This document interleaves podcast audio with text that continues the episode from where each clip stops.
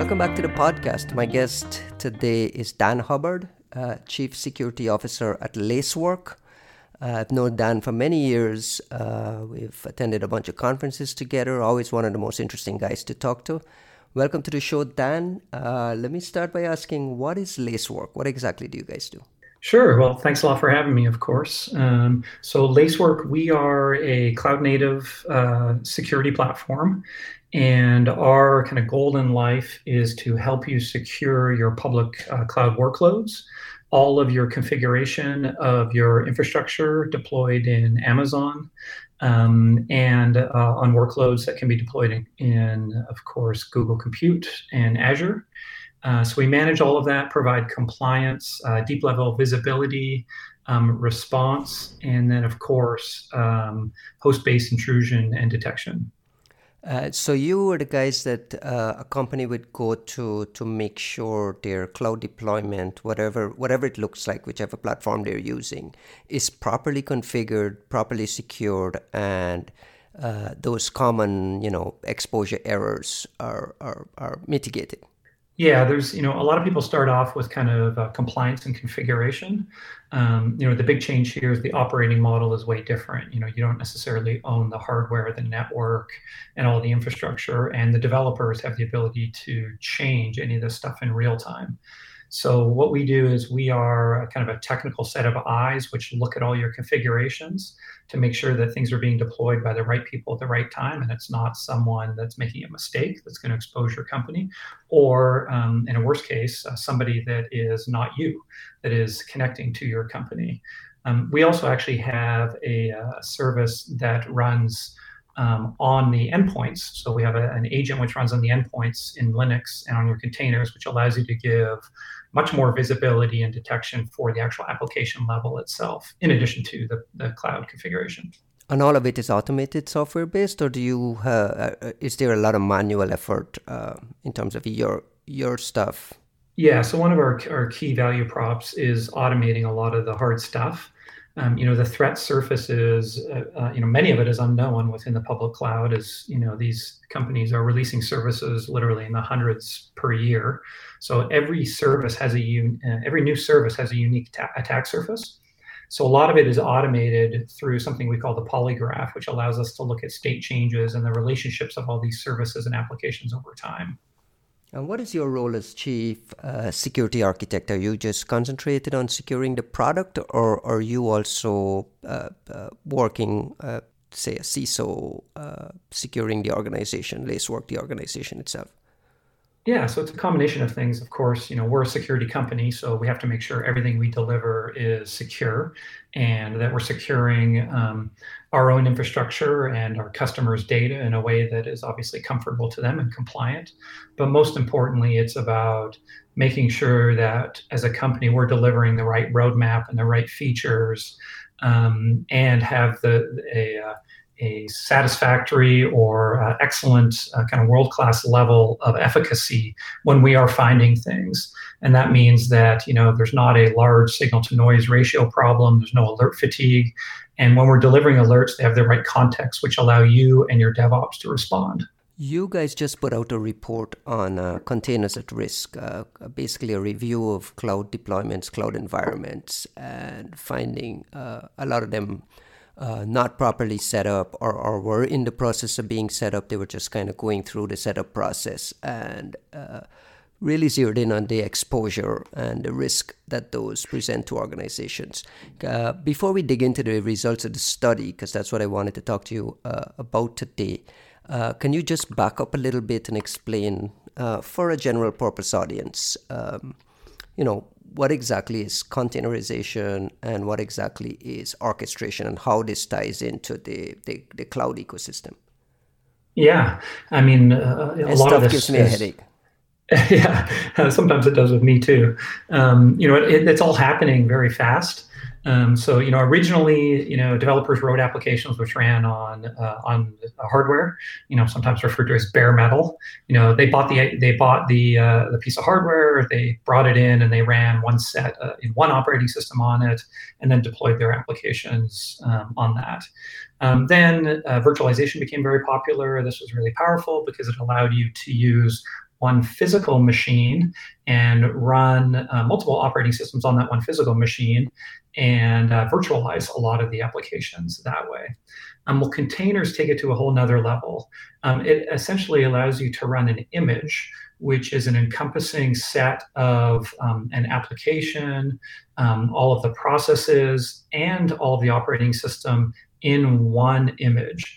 And that image um, can be deployed in a variety of different ways, but it's very simple to deploy and to configure these.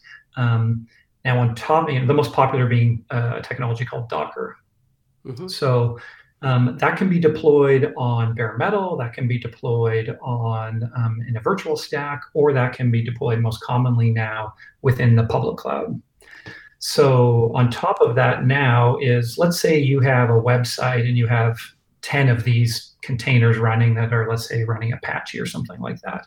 That's pretty easy to manage. You don't have a lot of things that you need to, to worry about. But let's say all of a sudden your website gets very popular, and all of a sudden you have to, you know, you have a, a magnitude of growth, a thousand times growth, and you need to deploy a hundred or a thousand of these containers. Mm-hmm. Well, that's really where the orchestration and the management layer, where technologies like Kubernetes and Mesos and Docker Swarm come in.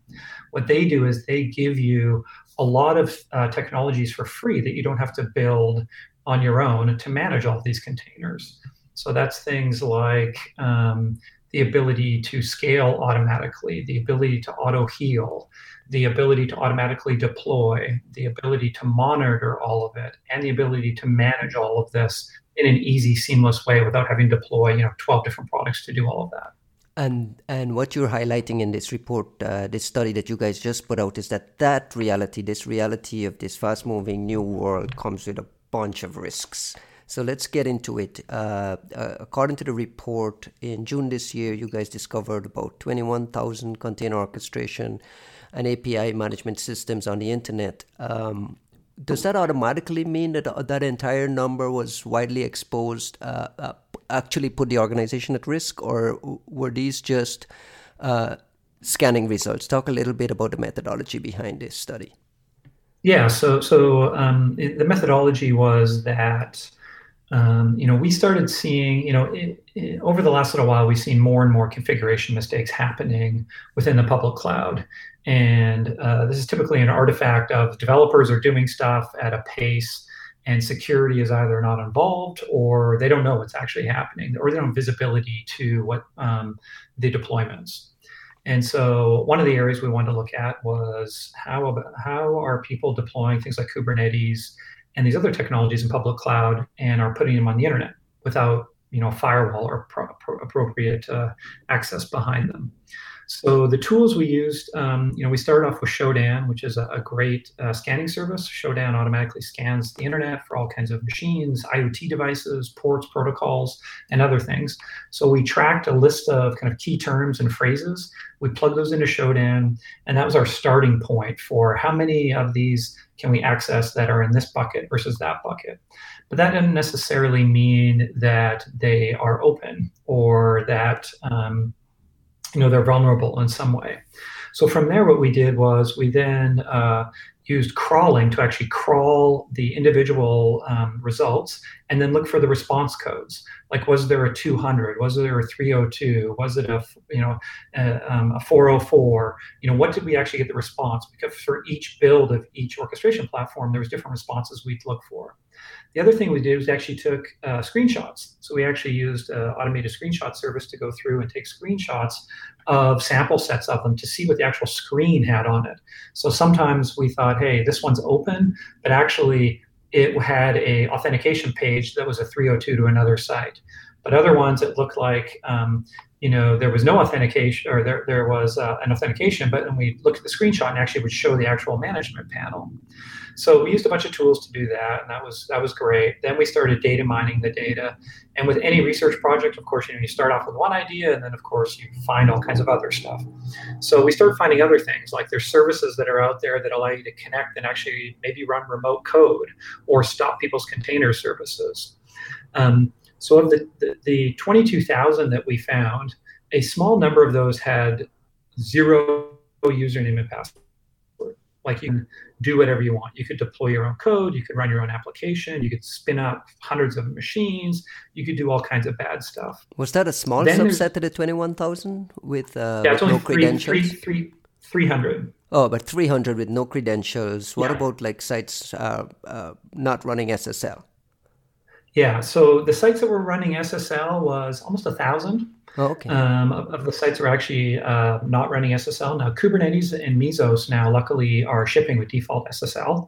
Um, so then, then the question becomes, okay, what's the risk about just doing this on the internet? Um, so what we didn't do is we didn't try and brute force password attack or run dictionary attacks or anything against the authenticated pages because um, that gets into a little bit of slippery, uh, slippery Legal territory there. Yeah, one, one thing we did do is we took a bunch of default um, usernames and we ran um, some password attacks on our own side, and we proved that it's not hard to do. Oh. Um, so yeah, so there's not a lot of airing out, for example, after five retries or, or 50 tries or anything like that. So it certainly is possible, and, and attackers, I think, would would figure it out.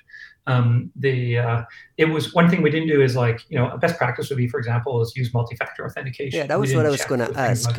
It, do those do, do those things ship with multi-factor authentication enabled by default or even available? Um, so of the ones we tested, uh, most do not support multi multi-factor authentication. Um, uh, Kubernetes actually does now. Uh, Mesos does, and then a couple of the other ones. There's like other projects you have to combine with those projects in order to get it. None of them ship with it on by default. Isn't that crazy? That in this day and age, uh, where multi-factor authentication is more or less recognized as the standard, that you platforms aren't shipping uh, even making it available, much less having it on by default. Yeah, I think what's interesting is, you know, you could argue in a consumer product that maybe it shouldn't be on by default because consumer users are, you know, a little bit more technically um, savvy. But these are, you know, these are developers. This is the management plane. Um, so certainly, it uh, you know, having people walk through a, step, step by step process where they have to set up uh, that would be really good. Um, one thing I will note is what's interesting is uh, about this research is Kubernetes, which is by far the most popular, and that's why I think the most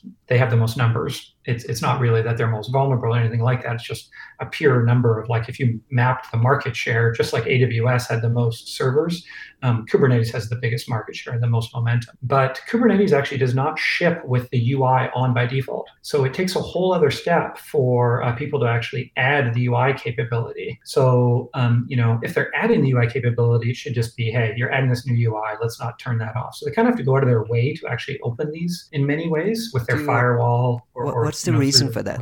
What's the reason for not for adding that extra step? Um, what's the reason why they don't ship with a UI? Correct. Yes. So most uh, most most of these modern platforms are driven by APIs. So they have kind of a, um, a hub and spoke architecture where there's this kind of master central location, which is very API driven. And then they have these workers, which runs the containers and Kubernetes um, world, they have this notion of a pod or a set of, of pods. And they have this master to worker node relationship. Usually that's driven via APIs. And actually, we're going to do another set of research, which is what APIs are open on the internet um, versus which are UIs. This one's all about UIs, but next we're going to do APIs. Mm-hmm. So usually people are just used to APIs. They're used to doing it programmatically, not with the UI. What's the worst case um, scenario that can come from possible exploit exploitation of this exposure that you're talking about? Are we talking about full remote code execution, data destruction type of things, or are we just talking about information disclosure or you know something less severe? I th- I th- yeah, I think one of the interesting things about this is um, that the fact that you can manage a large set of machines in a very powerful way and automate deployment and configuration and management of all this is why people use these systems it abstracts a lot of the really, really hard work that you need to do. You know, five years ago, you don't have to buy a server anymore. You don't have to have a management uh, piece of software. You don't have to have scheduling piece of software and all these other things. So that's really great. But from an attack um, surface perspective, the if the attacker happens to get access to the one main location, then that opens you up, of course, to them getting access to everything from that one location. So the worst case scenario is they have full root kind of God privileges to every machine in your cluster and can do whatever they want. Now that could be delete data, that could be just sit there and watch, that could be pull data off machines, that could be run their own code. Um, you know, the most common thing that we're seeing now is crypto mining. You know, the, the attackers are just doing this automatically. They find an open cluster, they automatically run their uh, add a bunch of machines, they run their crypto mining stuff on those machines, and then it connects out. You know, they make money without having to pay for the CPUs. So that is that's like a really good wake up call. It's expensive, but they're not deleting or destroying data. Um, certainly, if they do that, it's that's the worst case scenario is full remote code execution, running your own apps. And you guys did not release um, IP addresses or anything that could help an organization figure out whether they were found within this 21,000 that you that you found in the, in the midst of this test. And I think it's important to mention that what you did is nothing that Joe Schmo with a ton of time can't do. A lot of this stuff is just publicly publicly available information, correct? Oh yeah, yeah. We didn't, um, we didn't, you know, I mean, we wrote some tools to do it. We took right. some time to do it. We kind of thought about it, of course, but certainly these are, you know, any. I think one of the, the most poignant parts of the research is that this is on the internet. So you know, it's not uh, there, there, was no sample that we gathered that we reverse engineered that's really hard or anything like that. Um, you know, the reason why we didn't release all the um, you know all the information is kind of obvious. It's like we don't want everybody to be exposed and we don't want to take it to another level which makes it even easier saying hey here's all the people that you can go hack go hack them. We want them to do you know a little bit of work or you know understand and set the bar a little bit higher. We have released a number of uh, a lot of information in private and secure channels mm-hmm. and mailing lists we've had a lot of people ask us, you know, hey, do you know if my company's on there? Here's our IP addresses, or hey, can you share in this particular for ISAC for you know these financial services or energy and things like that. So we've definitely done that privately, just not publicly. And I had someone ping me about what should I do. Um, what recommendations uh, do you have for folks managing uh, these containers and orchestration technology? What are the absolute top five, top things they need to do to batten down the hatch? Um, so in the report, we have some suggestions, and, and uh, I'll go over kind of the, the minimal ones. The first one is, you know, regardless of any network level policies, multi-factor authentication just should be enforced uh, for all services. That's the beginning point. That sets the like bar a, a lot higher. Right? Yeah, it's a super no-brainer you know, there's so many good products out there now that are easy to use. You know, um, push device to to your, you know, this isn't two three years ago where you had to walk around an RSA token. Like things have gotten a lot easier. Um, so MFA on everything. Uh, you know, apply strict controls, um, especially for uh, known ports that are are, are uh, um, for the management side. So you know, if you don't want people accessing it from the internet, apply some policies so people can't access. Um, depending on it depends on the distribution. Um, you know, Kubernetes just released something called RBAC, um, which is shipsless now, which is role-based access control, which allows you to do it really easily. Some aren't near as good. The the important piece here is that security, you know, the, one of the, the overarching themes here is that security needs to get back into understanding DevOps and what they're doing. And that's a little bit of, you know, meat space work, you know, layer eight, you know, what are you guys deploying? Where are you deploying? You know, how are you guys doing it? Um, you know, some of the, the underworkings, you know, go for lunch and, and take people for drinks, those kind of things, mm-hmm. um, to understand how we're deploying, where we're deploying, how they can get a, ahead of it. Um, and then the other is on you know developer side. Hey, if you're doing this, you got to understand that you're putting your company at risk. right. I um, ask if it's easy to do. Be- I asked if it's easy to do because when I talk to defenders, a lot of these common errors, these non-stop errors you find around uh, cloud configurations, it's is is a result of the fact that it's very hard to get it right. Yeah. And I know AWS has has, has done a much better job of uh, shipping documentation and shipping tools and, and components to make things a lot easier to manage. Um, but in this yeah. in this world that you're you're researching here, is it generally pretty easy to apply these uh, strict controls around UI, API ports, and that kind of thing? Yeah, this this is this is a lot easier than things like S3 bucket policies. Mm-hmm. Um, you know, it, it's pretty well understood. You know, one one of the the recommendations we have is to run a reverse proxy or a bastion host where you can focus all your developers to go to. If you want to expose it on the internet, that's okay, but make sure that everybody has to come to one very, very secure location first. And then from there, they can go to um, or gain access from there. So that's a little bit about how do I segment my policy and my network in a way to understand that we're going to just spend all of our focus, or the majority of our focus, on this one location. That location used to be a firewall; it's not that anymore. But this one location that drives all the policy and orchestration automation, and then from there, and we'll, and we'll do that, and then from there, you can jump to different locations. Now, over time, you're going to have to secure those locations, but start off with something relatively simple um, as that. And and obviously, the Lacework sales pitch is that this is what you do. Uh, all these recommendations yeah, and all these blow by blow of what should be done is something you guys automate for a customer. Yeah, our value is that you know we, we're helping bridge DevOps and security together. So we give the security people all the visibility and the audit and the logging of all the events and the things that are running. Because, you know, imagine two to, to five years ago, having a developer walk into help desk and ask for, you know, 5,000 servers in a Japan data center for the weekend. Like that just was literally impossible to do.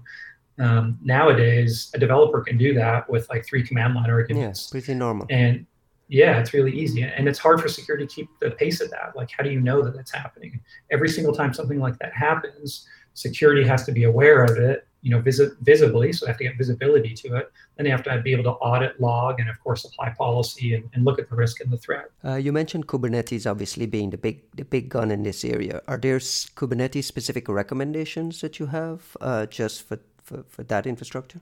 Yep. Um, so one is uh, deploy RBAC or role-based access control, because uh, role-based access control allows you to say, hey, there's only one kind of master account, and then you can limit what people can do when they do log into the management.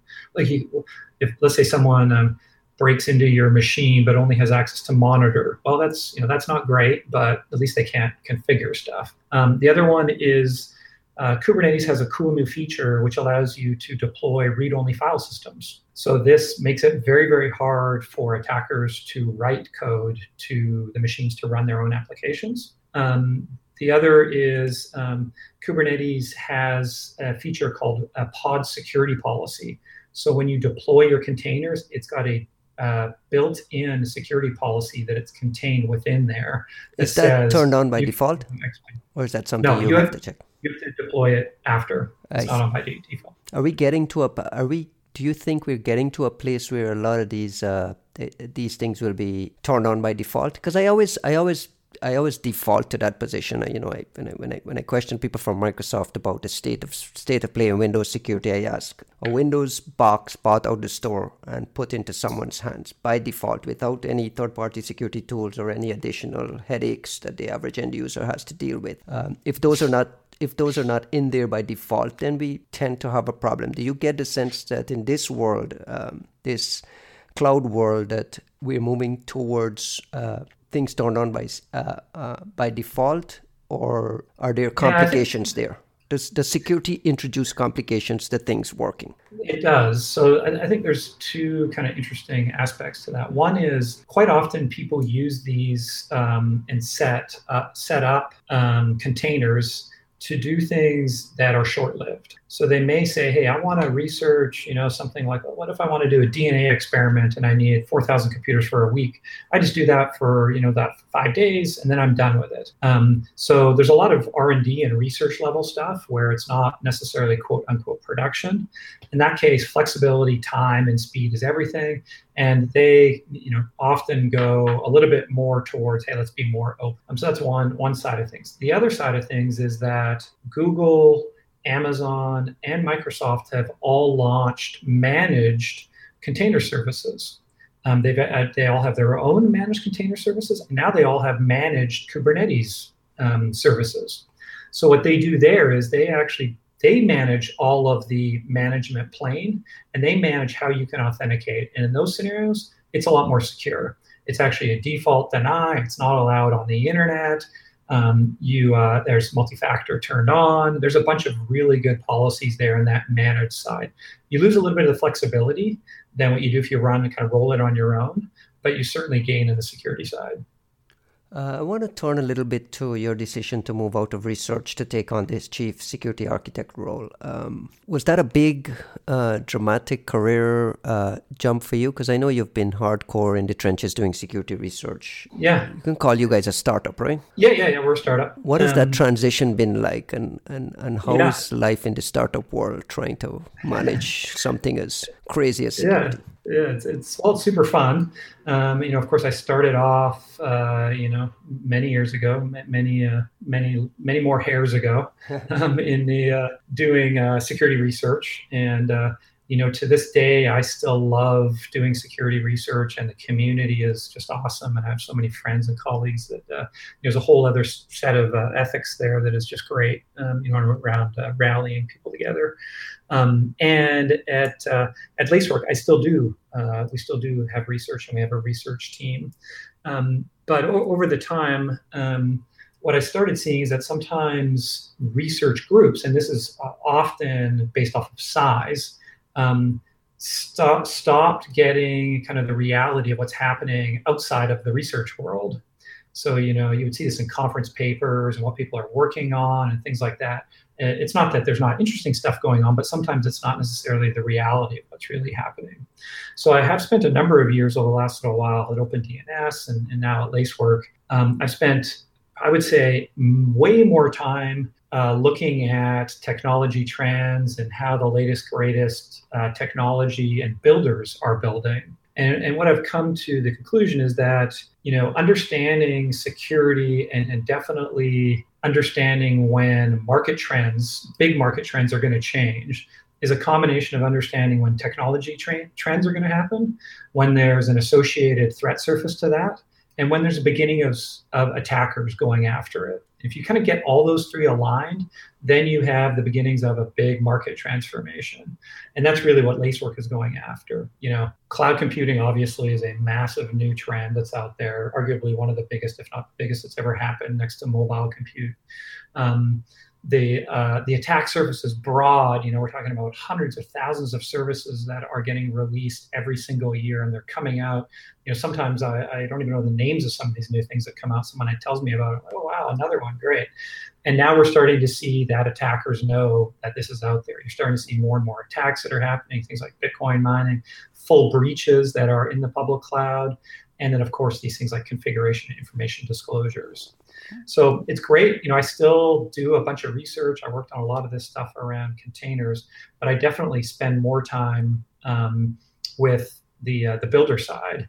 Uh, you know, I was just at a, a, conference called Velocity, which is all about building and monitoring and doing things at scale. It's just more, you know, to me, it's very interesting to listen to the builders and how they're thinking about security. Um, you know, and sometimes it's they're not, which is alarming and interesting, and other times they're, you know, there's lessons that the security uh, industry and security community can bring to the builders to say, hey, you know, we've seen this before. You know, this same thing happened five years ago. You know, let's start thinking about how we can do it differently. You're, like you mentioned, uh, an, an old head in this industry, an OG. I sound like a broken record in this podcast because there's something that I don't quite grasp. It's 2018. Operating systems are a lot more mature. It's much harder to, you know, all these anti-exploit mitigations built into operating systems. Things don't run by default. We, we we are at a platform level and a technology level. Things are way way way safer than when we started out, or even say five years ago. Yet there's a breach every day. There's these massive uh, news stories around uh, compromises, breaches, exploits, whether it's at the top of the pyramid with nation states all the way down to ransomware guys breaking into the Atlanta city government. We've, we've gotten better. The technology has gotten better. People have gotten a lot more educated around things, yet things aren't better. It, things aren't better in the real world. How do you how do you explain that? Yeah, so I, I think the um, so definitely things are better. You know, if you look at uh, you know, when I was a CTO at WebSense, it was all about, you know, web browser exploits. And it was like a zero day every couple of weeks. And it was like PDFs. It was like, okay, we, yeah. we went through the Java, Reader, yeah, yeah. yeah. all these things. You know, that's pretty hard to do like that. That's, um, you know, the, the, price of those has gone up pretty dramatically. Um, I think one of it is just the technology transformation that, uh, you know, we've taken. Um, has increased the attack surface just so much more. And that defense just can't keep up. It's just impossible. Exactly. Complexity yeah, introducing uh, risk yes. that we just can't manage. Yeah, it's a numbers game. It's you know, my dad could take apart his car like bolt by bolt. You know, my kids probably won't even own cars. So you know, it's because everything is now you know driven by some type of technology behind the scenes.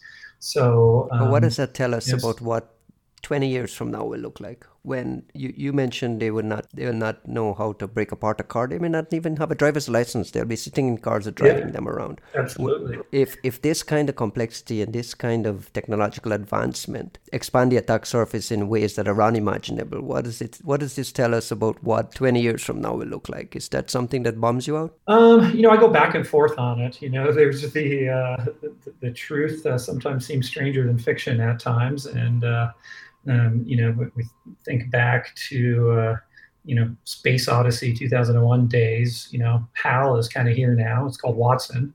Um, and uh, you know, there's all kinds of crazy stuff going on. Um, you know, th- th- things like automobile hacking. You know, there is uh, there's definitely the stakes are getting higher. I, I think the, the the glasses half full scenario is that as the stakes get higher, I think there um, there is going to be some pretty significant advancements um, in that. It's kind of what's going to happen in the interim. Um, you know, the, the stakes are, you know, now at a level where it's like, you know, it's not the receptionist computer, you know, with a purple gorilla on the screen. It's, you know, someone dying in a car. Or, um, or, know, someone someone plugging something into the entertainment system in an airplane and having access to something that can move the airplane up or down. Like those are yeah. today's realities. Exactly. Yeah. So there's crazy, there's crazy stakes. Um, so I'd like to think that you know with those those higher stakes, um, there's going to be some pretty significant advancements. Um, but uh, you know the thing I fear is that there's going to be some catastrophic events along the way. Yeah, um, that's that, that's really that's all, always worrisome. And the good thing is that it's prompted really significant investments in security. Uh, I was just at a conference in uh, San Francisco, and Adam Ely, deputy CISO at Walmart, mentioned that we're in the gold rush of cybersecurity now. Like money is just everywhere. CISOs and, and CTOs and these guys are getting the budgets uh, security is a top of mind issue, not only for CISOs or chief security officers, but all the way up to the board and the CEO level because they're starting to lose their jobs when there's a big breach or there's a big compromise. So we're in the middle of this gold rush, but I just, I don't know, I just get this foreboding feeling, feeling that uh, it, it just continually gets worse before it gets better. And even though on the surface, platforms might have all the mitigations in place. We'll just never get to a point now where the bar is raised or the cost is raised on attackers uh, at a rate uh, that slows things down uh, on compromises and breaches. Is is yeah. am I just glass half empty guy? Yeah, you know, or, or something something really drives it. You know, something that that literally makes it so such a big problem that you know folks rally together to uh, yeah. to make sure whether it's a regulation or you know some other industry thing. Like the you worm know, era forced Microsoft to turn on the firewall by default or have yes, automatic updates shipped. Like so, you're saying cat- yeah. catastrophe brings movement. Catastrophe and money, you know, those are the two. yeah, those, those are, are the two, two typically that, that, that, go hand in hand. Um, you know, I, I do. Um, you know, security is certainly you know a recession-proof industry. You know, right now.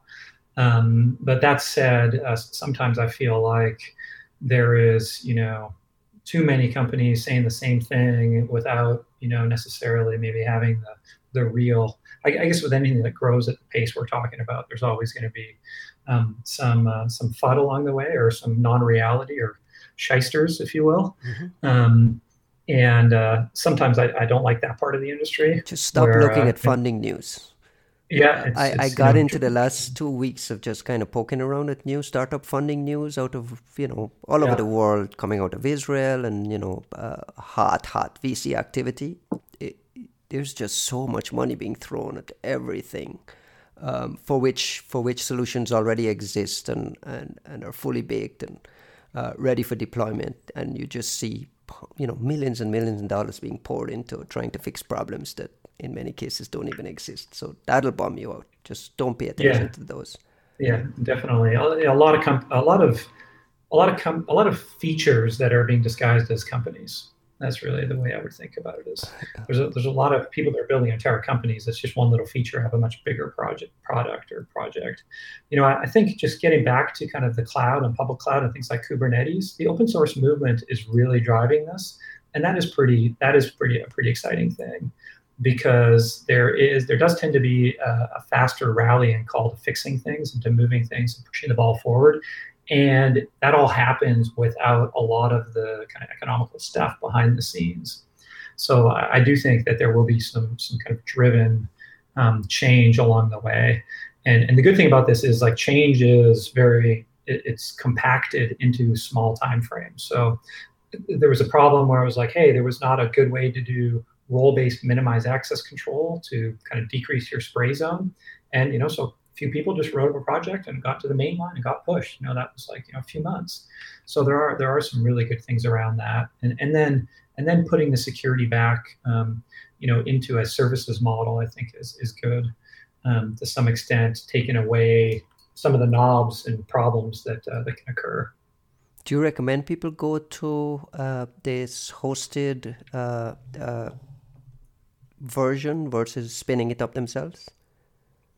Um, so I, am a huge fan of public cloud and public cloud computing and all things public cloud. I, I couldn't imagine starting a company today and buying servers um, and, and building the network infrastructure and a data center and all that stuff. So I'm a big fan of that.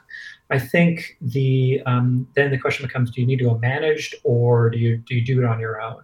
And I really think it depends not just on the company, but also the timing. So at what time, and then the project. Um, you know what we're seeing in bigger companies is they're doing all of it. You know, one group will have one project that does one thing, another group will have another one that does something else, and that gives you an incredible amount of flexibility. But that also that's also where we're running into some of these problems you know, flexibility sometimes is the enemy of security because you're doing all these things, you're doing it at a rate that is changing so fast. So I think it's going to be a balance of both of those. You know, you certainly as a security person, the last thing you can do is stand up there and go, hey, you know, we're just not going to push new applications and, you know, we're just going to stop everything. Everything's going to be slower. That's just not going to work. So need to figure out how to fit into the new operating model. Uh, thank you very much, Dan. Really, really appreciate the time. What are you working on? Where can the people find you? We are at www.lacework.com, L A C E W O R K.com. Um, working on a bunch of stuff. We're working on a, another report around APIs. We are uh, looking at a bunch of interesting things around other services above and beyond um, containers, um, things like serverless um, things like Fargate, which is a, a managed a container service, so doing all kinds of cool research. Uh, then, of course, you know, keeping the the product uh, uh, releases um, at a pace which is great for the customers. And I still hang out at conferences. You know, we're hosting a conference in San Francisco in September. I'll be at Black Hat. You know, the regular stuff still applies. Are you guys hiring? Because I feel like that's what my LinkedIn looks like these days. Every security company is just we're hiring. Please come work for us. We're in this recession-proof world. Is that uh, yeah, hiring is always the definitely number one, and everybody's you know hiring is super hard. Um, so yeah, we are absolutely hiring. We're in Mountain View, uh, you know, in the South Bay, um, but uh, you know we will hire smart people uh, regardless of where they are. Um, you know, nowadays you have to do that. So yeah, we're hiring. We're hiring researchers. We're hiring coders. We're hiring back end people, product managers, salespeople, you name it. Uh, so definitely hiring is is super important. Um, especially at our size. Awesome. Thank you very much, Dan. Best of luck with everything, and hopefully I'll run into you at Black Hat. All right. Thanks a lot. Good talking again.